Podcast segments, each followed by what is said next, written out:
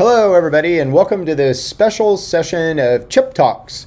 Today, we're going to talk about plant therapies. So, you've probably heard a lot of people talk about plant therapies. Well, what does that mean exactly? What's a plant therapy versus a pharmaceutical therapy, right? So, so what's the difference between plants and, let's say, drugs? Well, let's talk that through a little bit. So, what is a drug? Well, a drug is, you know, these terms are specific and mean something, let's just say, you know, professionally. So a drug is something that has been through FDA clinical trials um, and passed, right? So the FDA is who decides whether something is a drug or not after you have submitted it.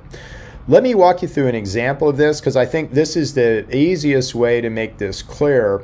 But the thing that I want to compare and contrast is natural products, which we'll call plant therapies uh, for the purpose of this video, versus uh, real drugs. Okay, so so how does that work? Well, let's say you're a researcher and you want to you know solve pain management right? So you you go down to the jungles in peru and you start wandering around and you talk to some shamans and they say hey this berry works great for pain and you try it because you've got a bad back and it works good for your pain. And you know you talk to the locals and they say yeah that's that's what we use all the time. Very safe very good stuff. So you take it back and you give it to a couple of your, your friends who have uh, pain issues and the berry works. Oh my gosh you can change the world now. You've cured pain well, not quite that easy. Um, first of all, you have to basic. This is a new thing, right? Even though they've been taking it down in Peru for a long time, no one's taking it here. Is it safe? Who knows? So you got to prove safety on it. Um, so you've got to go take it to animal testing and things like that to prove that it's going to be safe for human consumption. If you're a smart businessman, you've got to figure out what's the goody in there. What's the active molecule? What's the thing that's really, you know, helping with pain? And you're going to want to figure that out and you're going to want to isolate that molecule and then you're going to want to copy it. You're going to want to synthesize that molecule and that's what you patent. Okay? So after you've patented your molecule, now you take it to file for an IND for more safety studies for all the way up the FDA clinical trials path through phase one, phase two, and phase three clinical trials. After your berry's gone through all that, then now it's a drug and it can be prescribed by a doctor, and a pharmacist can fill a prescription uh, prescribed by a doctor, and the FDA has approved it as a drug. So that's the way that kind of pharma works and drug development work.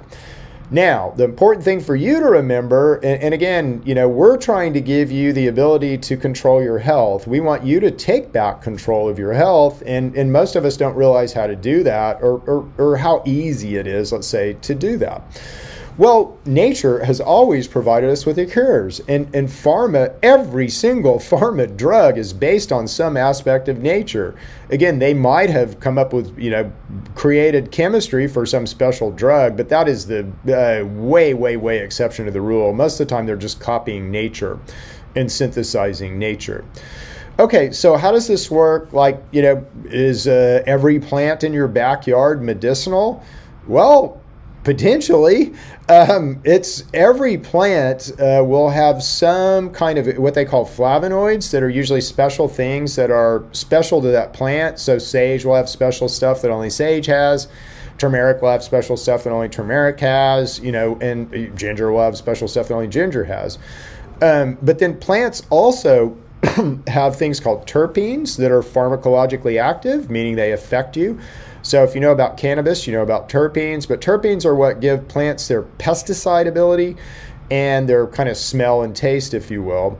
Um, and then, you know, some plants are super sophisticated. So if you take a plant like, let's say, something like black pepper, black pepper has beta caryophyllene in it, which is a terpene and terpenes are, beta caryophyllene in particular, is uh, pharmacologically active at the CB2 neuroreceptor inside the endocannabinoid system. So that's super important. This is table, black pepper, by the way. It also has something in it called piperine, and piperine slows your liver down. So it actually can help you uh, absorb things that are hard to absorb, and it can help things stay active, like pharmacologically active, longer. So pepper is a very useful thing, but pepper is kind of a let's say a simple you know herb. It's it's got uh, two or three you know four interesting things in it. Um, and and most herbs are kind of like pepper, so they've got some interesting things that will you know like little screwdrivers, let's say, that you can get in and do fine work uh, with. But uh, a lot of plants are more sophisticated and have a lot of flavonoids and a lot of pharmacological power. So something like curcumin or something like turmeric, sorry, um, has a lot of stuff in it. So curcuminoids that are in turmeric, there's a lot of those, and they have different properties. Um, and they're all pharmacologically active, meaning that they will help you, you know, in certain ways curcumin or turmeric on the whole is, you know, it's comparable to metformin, which is the diabetes drug, right? So it's a very powerful plant. But the power of the plant is because of all these little guys that are in there that have pharmacological activity. Cannabis is probably the most active uh, plant that I've ever run across. It, cannabis has things in it called cannabinoids. So THC and CBD are cannabinoids and cannabis has can have hundreds of cannabinoids. Cannabis can have hundreds of different terpenes, and cannabis uh, has flavonoids in it that uh, aren't really realized by the industry yet. So a plant like cannabis is very, very pharmacologically active and very sophisticated. And it needs to be because it really impacts our most sophisticated system called the endocannabinoid system. Thank you. We'll leave it there. So that's all on plant therapies. Again, uh, you know, God's always given us the cures. They're in nature, they're in those plants, and we need to take them and build our plant therapies with them. See you guys.